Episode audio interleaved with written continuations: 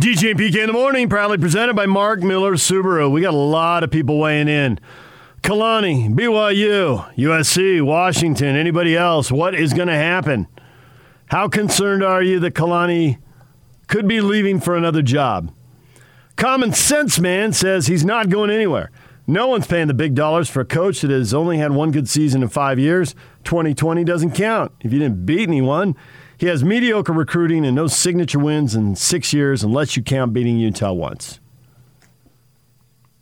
That's a dumb take. Right Like, what about USC? What Yeah, about USC Tennessee? feels like a signature win, doesn't it? When they were storming the field. Tennessee, going to Wisconsin. And no one's going to pay the big dollars for a coach that's had only one good season. I give you Steve Sarkisian and the Texas Longhorns. Has Steve ever won 10 games in a season? No. No, in six full seasons, well, now seven seasons, he's had one nine win season. He's always lost four games in a season. So, yeah, they will. They absolutely will. Texas already did it. Well, I wish that BYU would have been able to play some Pac 12 teams last year because then we would have seen how bad they are because there's no way BYU beats Pac 12 teams. Oh wait, Hot take that is cooled dramatically. James says BYU has nothing to worry about if they pay the man. Ball's in their court. If he does leave, it means BYU's too cheap to play big boy ball. And BYU will either be a stepping stone or mired in mediocrity in perpetuity unless they upgrade their salaries. Except they're not mired in mediocrity right now, but you tell me they need to upgrade their salaries. So there's inconsistency in that line of thinking already. Well, except it's going to change because they're going to go to Big 12. I think the assumption is built in that they're going to have to uh, up their game. If if you can do what Kalani has done and then be pried away, then BYU is going to be stuck in mediocrity in the Big 12. Uh, too much of an assumption for me. Royal, how worried am I? I was at 0% worry until his comments, or lack of comments, yesterday. Hearing Jimbo Fisher say he'd be the dumbest man on earth to go to LSU made me wish Kalani would say something similar. Instead, he said he needs to focus on Georgia Southern. Dot, dot, dot. Well, he's going to have conversation. He's going to listen. Be cra- So he'd be crazy not to. that- The money just is too overwhelming not to. Every single one of us, everyone, down to the last man, woman, and child in his situation would say, What do you got? And we know what uh, Jimbo Fisher has at Texas A&M that makes his answers different. A 10-year Yeah, didn't he get some contract. 10-year contract? he Yeah. does. Right. and it was uh, when he signed, the average was seven and a half million, but they've been upgrading as it goes along. So now uh, he's making nine million dollars. Come on, man.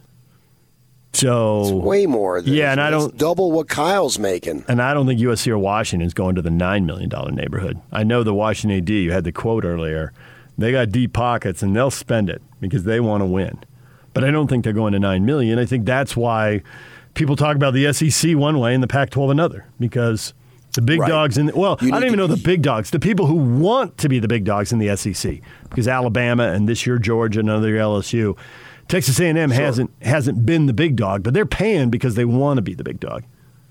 Well, go to the SEC if you want the most amount of money, but uh, and go to a select schools in the SEC, and then you can get the most amount of money. But if you can somehow manage to live, get by on three, four, five million in Provo, uh, you know, you're obviously you can there. So you're not you're not going to get that. Nor nor do I think you're going to go searching for that because I don't I don't see where uh, Kalani would want to uproot everything and go in that direction here.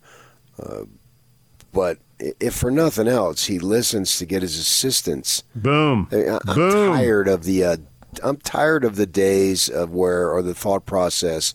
Well, it's just assumed that the assistants, particularly the non-Latter Day Saint assistants, will be out the door as soon as they can because the money's better. And uh, you know, I had one uh, fairly high, pro- high profile assistant say to me, "Why can't I just grow my mustache down a little bit?" I looked at him. I said, "I don't know, man. It's the dumbest thing I've ever heard of. I mean, I tell, I said, you know, I live with people in the neighborhood, and they got beards and whatnot, and they're all faithful with BYU. And he was he was legitimately asking me about it, and we were having a conversation on the practice field. And He was asking me about it, uh, and I'm, I can't explain it. I just only came to the conclusion that it's some stupid rule, and you know maybe they can ease up on that, lighten up a little bit here. The world has changed, and not all change is for the worse. So uh, there's there's things that can be done, and also I want these assistants to be able to say, well, I need I've got a good thing here, and then too, if they should go like they had two go last season, right? It isn't assumed, well, we're going to get an entry level guy at bottom dollar cheap rate. No. BYU going forward is not an entry level position anywhere, anywhere. You know, maybe they're grad assistants or whatnot. But those coaching positions, no. They shouldn't be viewed, certainly at the coordinator level. Get out of town in a hurry, man. That's the great thing about this thing here. And one of the reasons they haven't missed a beat is they took, when Grimes left, they replaced an offensive coordinator with an offensive coordinator.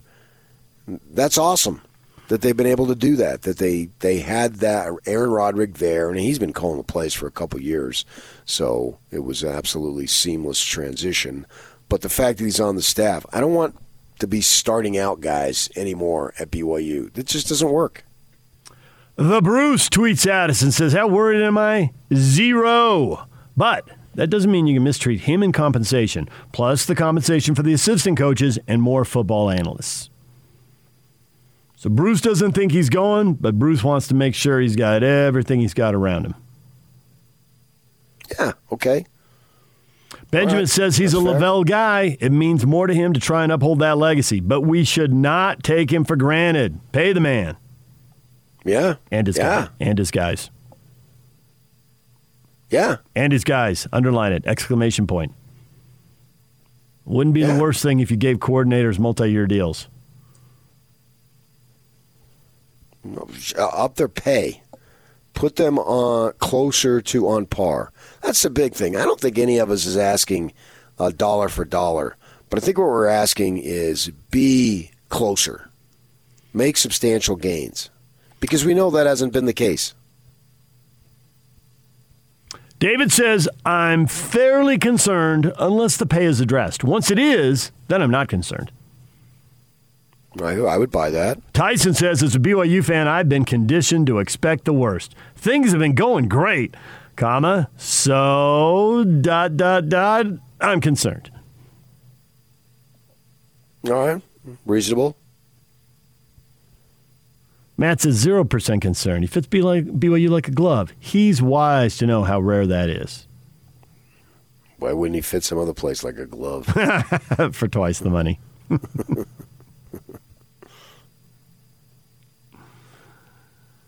All right, hit us up on Twitter, David DJ James. Willie, Kalani wants to be like his mentor, LaVell Edwards. LaVell didn't chase the dollars. You're dreaming. what was the difference in what he was making versus the what the stuff? Detroit Lions would have paid? I don't know. Yeah. So, uh, come on. I, I think you're you're hoping and wishing, and you're you're trying to go because uh, you're you're basing it on LaVell Edwards.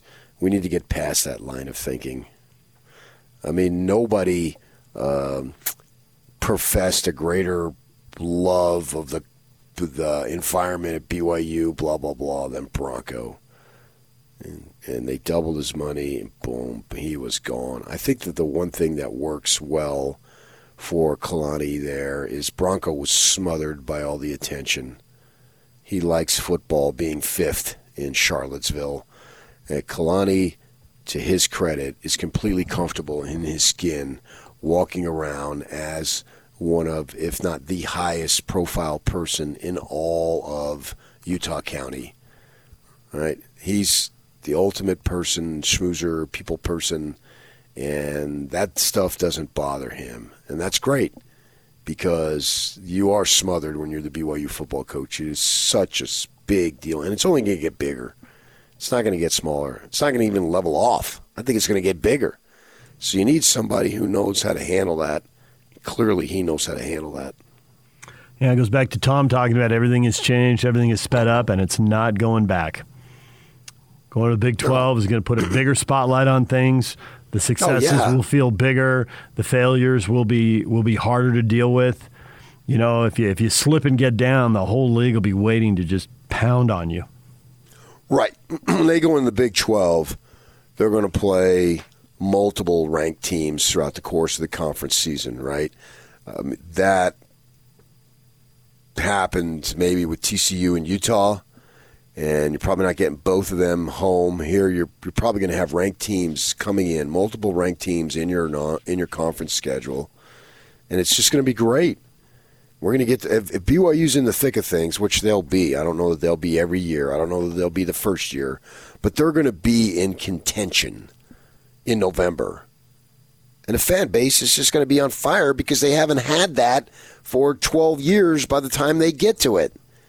And it is just going to be the utmost attention is going to be focused on that. I don't know how they're going to schedule it and you know is it going to be uh, Oklahoma State coming in on the th- second week of November, and the Cowboys are eight and one, the Cougars are seven and two, and come on, you could, that's just going to be gigantic, especially because it's been gone for so long. You haven't had it, and now you're going to get it after next year. And man, that's it. And, and BYU has an opportunity to take advantage of it too. They need to step up their game and make sure they start charging premium dollar for all these things. Yeah.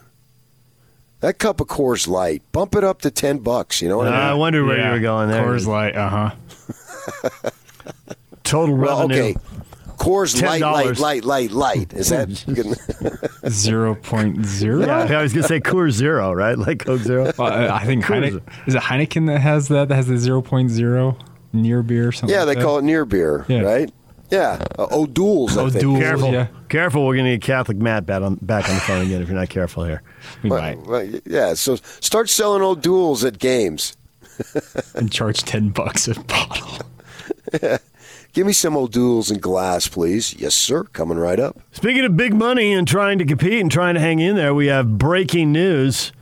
The Angels have signed Noah Syndergaard, one year, $21 million, pending the physical, sources tell ESPN. Arte Moreno's trying to go Gene Autry and buy himself a title. Let's go, 21 million. Ante up. All right, coming up, Scott Mitchell, co-host of Unrivaled and Utah football radio analyst on Game Broadcast, joins us next to talk Utah and Oregon, and also we have uh, Jazz tickets to give away. Jazz and Sixers tonight. No Embiid, no Simmons. Philly coming in on a four-game losing streak, and the Jazz have lost four out of five, and we will get to that next. Stay with us. This is Hanson Scotty.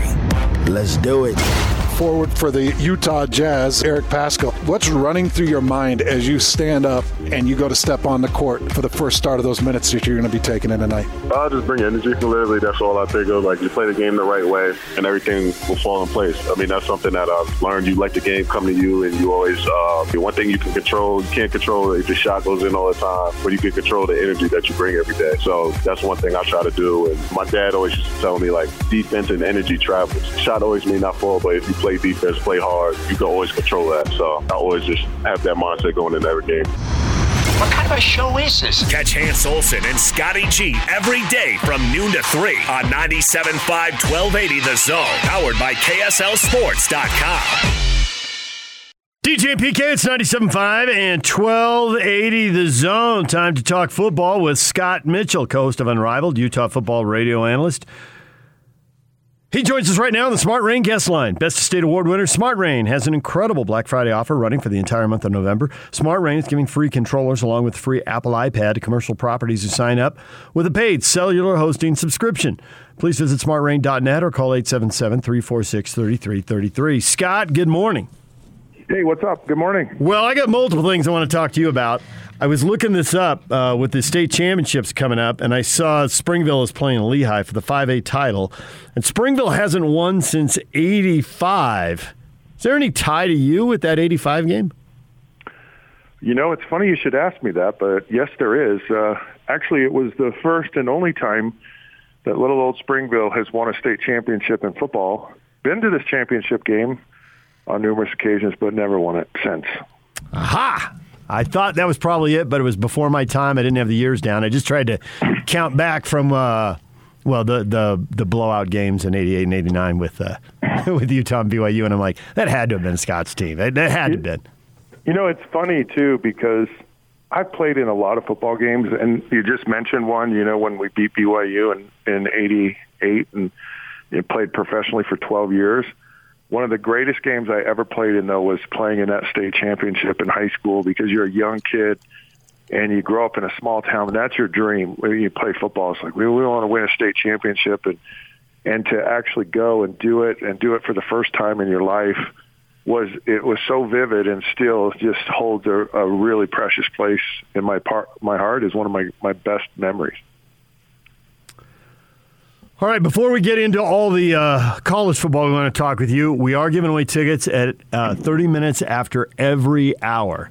We got jazz tickets to give away at 8:30 right now. Two tickets 855-340-ZONE. 855-340-ZONE. Be the 12th caller right now. Yak will hook you up with tickets to see the 76ers and the Jazz tonight. If you don't win now, we'll do it at 9.30. If you don't win then, we'll them all day long right through Unrivaled with Scott this afternoon. So more chances to win.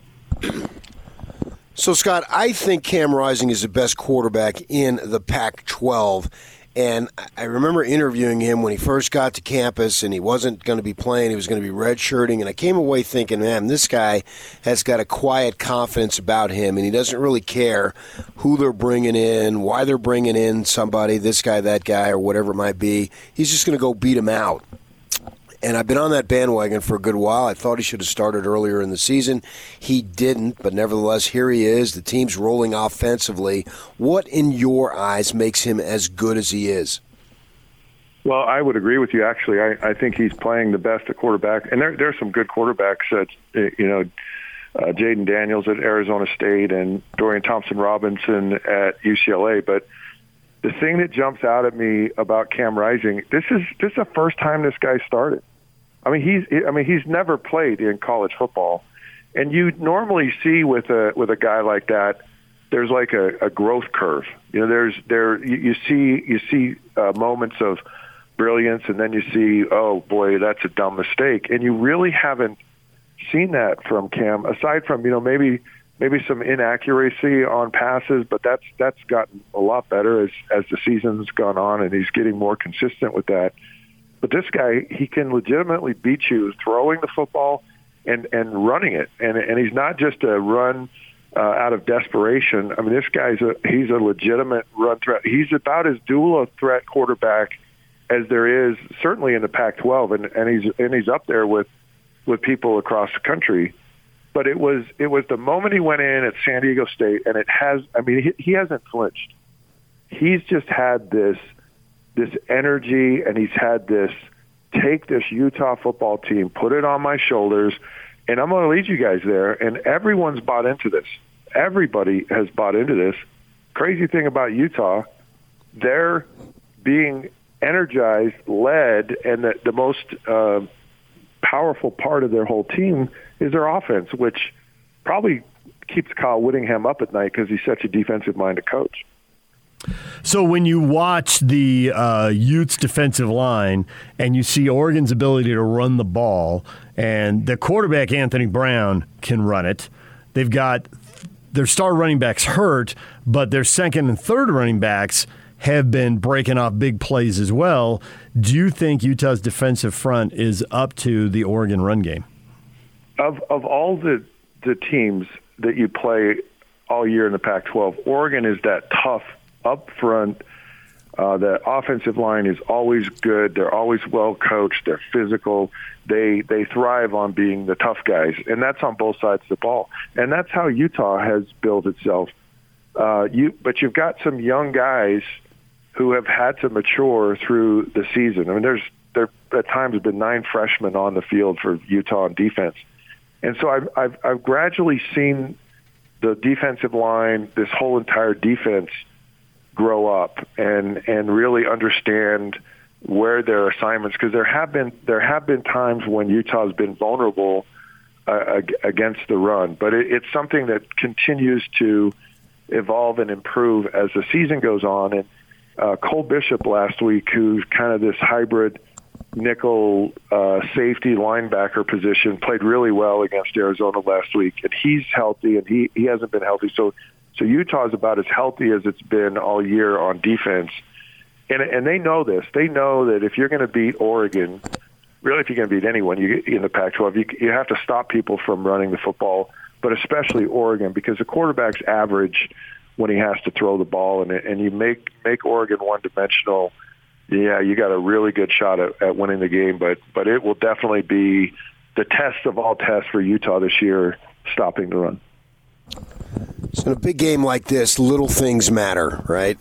And you look at special teams, could be a difference maker. A few years back, uh, when they had a big game, uh, special teams, was a big punt return that they lost. But uh, the punt team here has not been good this year, whether it's getting it blocked or just not punting the ball well enough. How much concern do you have there? It's a massive concern. I mean, it's been a consistent problem all year. It's not like, okay, we got it fixed. Problem is they changed punters, they got that fixed, so the guy's actually punting the ball a lot quicker they changed some guys, the personal protectors, the three guys that stand in front of the, the punter, they're blocking now. But now it's breakdowns on the guys at the line of scrimmage. I mean, they just whiff blocked. This was, these were, they, you know, not chump players. I mean, this was Devin Lloyd, one of your best players, who was on the punt team, and he kind of just, you know, had a had a brain fart and and just didn't block his guy and and let him go. And and uh, the the thing I think you know, and I'm not making excuses because it is a concern, and they haven't dealt with it. They haven't coached it. They haven't executed it consistently all year. They also haven't punted a lot, and especially since Cam Rising's come in. Uh, you know, so there's not a lot of opportunities to kind of get game reps to kind of figure stuff out. In fact, I think last week was probably the most they punted in you know in quite a while. So uh, the kickoff team, which was a problem earlier on in the year, they've had so many kickoffs because they've been scoring so many touchdowns. I mean, Utah's the, the leading scoring team in the Pac-12 that they're starting to figure out actually kickoffs and they're getting those reps and uh, the, all the problems are correctable, but it's just about coaches coaching it better and players executing better. So, as much as we go into this Utah Oregon game, Scott Mitchell joining us here. Uh, as much as we go into this Oregon game and we look at the Utes, I just can't help but look at an Oregon team that they had the great win at Ohio State, and that is awesome. But five of their first seven games were by one score. And they did win four of the five, and Stanford got them in overtime. But now the last three weeks, They've won every game 10, 14, 23 points. They're blowing people out or at least winning comfortably and not sweating it in the, you know, the final seconds. And I'm curious if you think Oregon has gotten better and is much better than the team that we saw in September and early October, or it was Colorado and Washington, Washington State changing coaches, and so they just hit a soft spot in their soft spot in the schedule. They look better, but it's fool's gold, and they are there for the taking when they play the Utes. What do you think? No matter what, Oregon has athletes. I mean, I mean, they've done an amazing job of recruiting the last you know, really since Mario Cristobal's been there. I mean, it's a destination place for players in the Pac-12. You got some of the best players in Utah that end up in Oregon. Uh, it's a great pro, you know, so they get really good players. And they, and you know they've had health issues. They've had a lot of guys out. I mean, you talk about some of the running backs have been out, mm-hmm. the offensive linemen, even defensive line. I mean, they've they they've had injury issues. And and if you look at Utah and you think of the Utah football team against uh, BYU and San Diego State. I mean, Utah looks completely different now than they did then. And there's an evolution, whether it's players getting back, because that's what happened with the offensive line at Utah. A lot of injuries early on. They finally got some guys that they could settle on and get a consistent group in there, and they play and they and they get better because they play. So I think that's that's some of it with Oregon. It's but they've always got talent, and then and then you've always got really crappy teams in the Pac-12. I, I mean, when Utah played Stanford a couple weeks ago, I don't, I don't. I'm just, I was, I'd probably say I was just shocked at least because Stanford didn't show up, and they looked terrible. And and you have you know an UCLA playing Utah. I just expected a better game. Uh, Arizona State, I expected a better game. So I don't know how good even any of the teams in the Pac-12 are. And so I really, I really, and it is a question for me. I don't know how good Oregon is really, because uh, because you know they have athletes, you know they're well coached, but who have they played? And and and I think there are holes in their team. I mean, I'm not totally sold on the quarterback. He's a great runner, but but throwing the ball, you know, he's just he's been really really kind of shaky and in, inconsistent. So uh, I think to me, uh, I, one of the things I really want to find out Saturday night is who really Oregon is because I don't know. Yeah, that's interesting because Kyle obviously he lives and dies by stopping the run, and Oregon is really good at that, and the passing isn't as good. So I'm wondering what Oregon's offensive philosophy is going to be. Are they just they're just going to be determined? We have to run the ball, so we're going to continue to run the ball uh, or do they think, well, Utah is just going to stack it against us, so we need to spread it out right from the start? I'm intrigued as to how they're going to handle that. I don't really know. Yeah, I, I don't. I don't think it changes for either team. I don't think it changes for Utah. I mean, you you have to you have to stop the run. Right? You just. I mean, there's just no way around that, no matter what.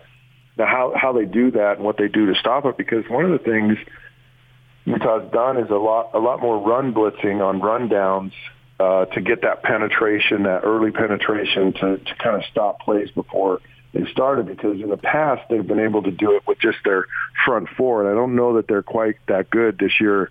So they've had to resort to a little bit of that, uh, and and they've you know they've had they've kind of had some issues, but that but Utah is just gonna they they have to stop the run, and Oregon is like Oregon is Oregon is arrogant, right? They're, they're, was they're like we're Oregon, and and we we run the football, and this is who we are, and this is what we're all about. And I don't I don't see that changing. And and and, the, and you know these coaches look, we all have our egos, and these coaches are no different, and and and they know um, they know who their DNA, what their DNA is, and who they are, and they're gonna they're going to be who they are. And and uh, to me, that's exciting. It's like we're going to stand toe to toe in the middle of the ring, and we're going to box this thing out. There's no juking and jiving and and dancing around. We are just gonna we are going to go blow for blow for blow and see who the better team is. You look at their run pass distribution, and their game, and a little bit of it surprised me when I looked it up. I think that they are um, essentially Air Force um, it's not it's not the true option, right? But right. they'll run zone read stuff and they'll run and they'll run and they'll run. And then they try to hit you with a big pass play. Now, against Washington State, they ran the ball 47 times. They only threw it 22. They were the team you just described. We're going to run it. You stop us. You can't. We run for 300 yards. They ran 47 times for 306 yards. And when they throw, they're looking to hit big plays. It's not classic drop back guy. He's not. He's he's not. I don't think he's going to be. But he has a completion of 30 yards or more in every single game this year. But they do have these outlier games if the Utes just totally commit. We are going to run blitz. We are going to stop the run and make you throw. Against UCLA, they threw it 39 times and only ran it 24. That's not who I think Oregon is. But it, I guess it's who they needed to be in that game, and it won them the game. So they can do it if the Utes really. Now it was it was tight. It was a they won 34-31 at the Rose Bowl. Um, so I wonder how much the Utes will commit to it, and if they're ready to face a team that throws 39 times and throws it down the field and is trying to hit on big plays. Yeah, and and and it's hard it's hard not to buy into that, but you have you have to commit to stopping the run. It's it's just it's a it's a foundational principle at Utah. It won't change. Uh, they'll they'll they'll commit to that, and and really really the best way to stop the run is to be explosive offensively. And if Utah can be explosive and say, okay, you know, you get a lead, you get a 14 point lead, you get you, then, or, or or Oregon knows, you know, we have to match we have to match score for score with Utah because because they're they're that explosive. That that really helps your defense because then you then you become um, less you know you be you, you become you become one dimensional and and I just I just believe this quarterback will make mistakes and and I know I, I hear what you're saying but I just think consistently, no, he's not a guy that that's uh, going to throw the ball. And if you if you can make him move in the pocket and make him run around, he's even less efficient. And if and if you create a, a situation where he's one dimensional, I mean that's always it's always the philosophy with Utah: create an offense that's one dimensional, Yeah. stop the run. And of course, in the past, it, it worked well, but the offense wasn't what it is today, and that that makes Utah even that more dynamic. Um, I'm going to take my chances if I'm Utah, saying Oregon, you got to beat us to throw the football. Okay, Scott, Or tell me why do I have this?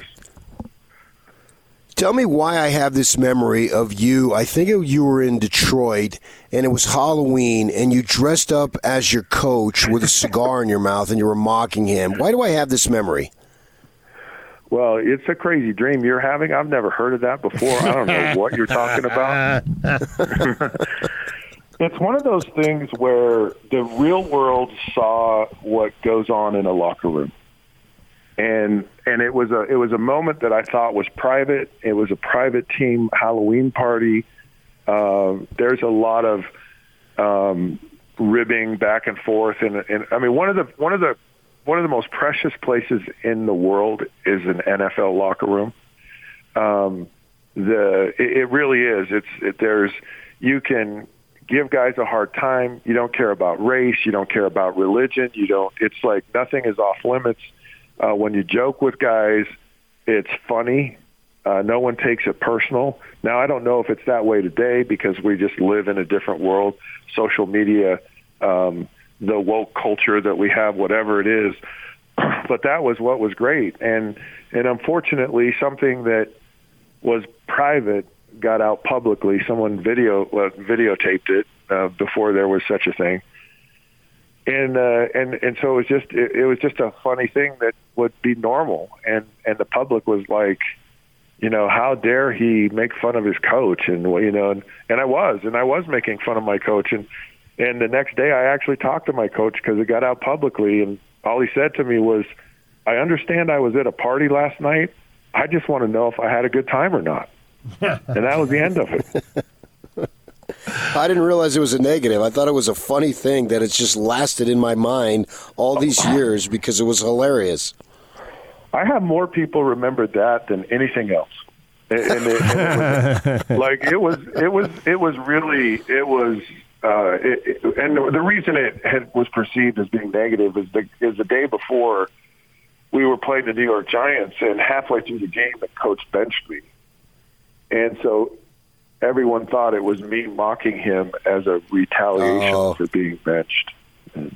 Which is stupid. But you already had the costume and you were already committed to it regardless. Yeah, I mean, it was lose, or. Halloween. Yeah, and it was funny. I mean, It was You know, it funny. was- I remember yeah, it. It was hilarious. Yeah, and and so everyone laughed about it, and and including Coach Fontes, and yeah, it's it's it's a funny, it's just a funny relationship you have with like your coaches, and your teammates, and and a lot of it is it, there are times when it's when you hate each other and it's heated and and because you're you're so competitive and it, and it's such a pressure uh, environment that you live in and being able to blow off steam, but also being able to kind of scream and yell at each other and know that it's okay and later on it will be fine and and you just kind of roll with it and you have those moments and and everyone's okay at the end of the day, which is really what happened. And who is the Lions coach who's won the only playoff game they've won in the last 64 years? I mean, Wayne Wayne Fontes. A lot of people make fun of the guy and and whatever, but I had no. I never had any issues with him. He was a guy that let you be a pro, and and he and he let his coaches coach, and and he just kind of steered the ship. But he was. Um, I, I never, I never had any any issues, you know, with Coach Fontes ever. All right. Well, we'll see if uh, Springville has any issues with uh, Lehi Friday morning at 11, the old alma mater, going for state title number two. Good luck with that. Thank you, sir. Scott Mitchell, you're going to hear him today. Unrivaled. Catch it on your way home this afternoon, 3 o'clock, right into the Jazz pregame show at 7, and then the Jazz and Sixers tonight at 8. Thanks, Scott. Uh, anytime, guys. Thank you. Scott Mitchell, former Ute quarterback, here on the Ute broadcast now, former Dolphin and Lion, and former Springville Red Devil. All right, DJ and PK, it's 97.5 and 1280 the zone. I know you've been waiting uh, an hour breathlessly for Kyle Whittingham to explain the evolution development of Nick Ford. That is coming up in our Ute update in just a few minutes. Come on, Yak. All right, we'll do that coming up. Also, PK, this will shock you, but while we were talking Utes, uh, people were uh, going to town on the Cougars and what may or may not happen with Kalani Sitake. And we will get to that next. I think there's one thing that we've kind of alluded to, but we haven't exactly spelled out, but I think you and I both know it. I think it's something that uh, transitions across multiple careers and matters to coaches too. And we will get to that next. Stay with us. The new zone lineup is here. With the best coverage of the sports you love and the teams you can't live without. Catch DJ and PK mornings from 6 to 10, followed by Jake Scott and Ben Anderson from 10 to noon. Get your daily fix of Hans and Scotty from noon to 3. And then the zone welcomes Unrivaled with Alex Kirry and former NFL quarterback Scott Mitchell to the team. Weekdays from 3 to 6, live and local. All day, every day. This is 97.5 1280 The Zone, powered by KSLSports.com. Join Unrivaled with Alex Kirry and Scott Mitchell Thursday at the warehouse from 3 to 6 p.m. Price is so low, it'll blow your mind. Boom! Got to say PK's voice. I'll be handling the booms for the foreseeable future. Yes.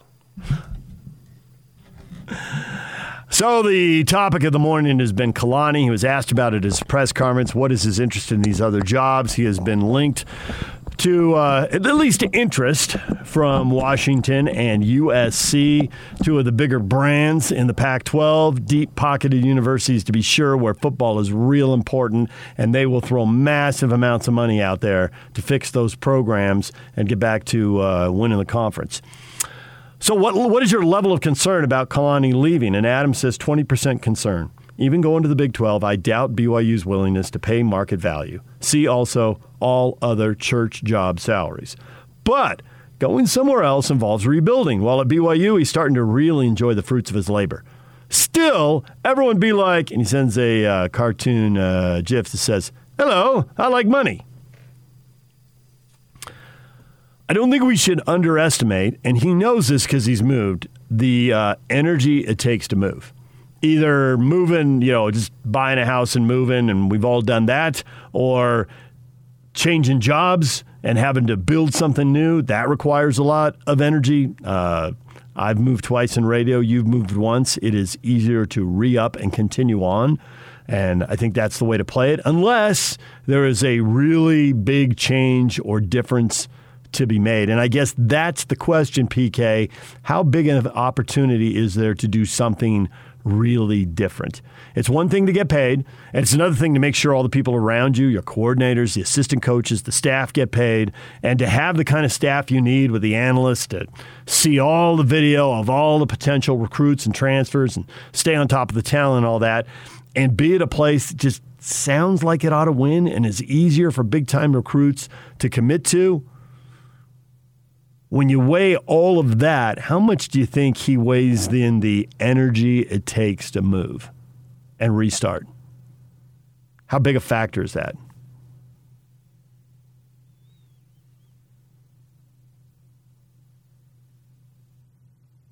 Did he drop or is he pondering? He dropped. I thought, I thought PK was having a moment and having a really deep man. thought. There you go. I'm pondering pondering. that factors in. Of course it does.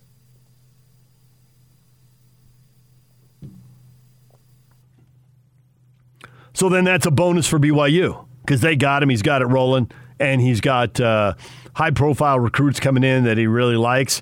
And I think we also can't under- underestimate if you're changing things at BYU, you know, there's always a pipeline right? You've got to spot the junior, recruit him, land him as a senior, get him on campus as a freshman, and then does he got to, you know, add the 30 pounds, grow into the frame and all of that? So there's a pipeline. But now the pipeline is, uh, is flowing. Uh, John says, not at all. He's not leaving. Whew. I get if you're leaning that way. If you feel like the odds are better that he's staying than he's leaving, but not at all. Man, I, I can't put not at all in front of this. I can't guarantee you he's staying. And then it comes down to the rivalry. How do BYU, why would BYU and Utah fans get into it over the rivalry? Why would Kyle Whittingham all of a sudden be in the middle of this when Kalani's being linked to USC and Washington? Well, we'll explain that next. Also, coming up, Dylan Collie, former BYU wide receiver, joins us. Stay with us right here on the zone.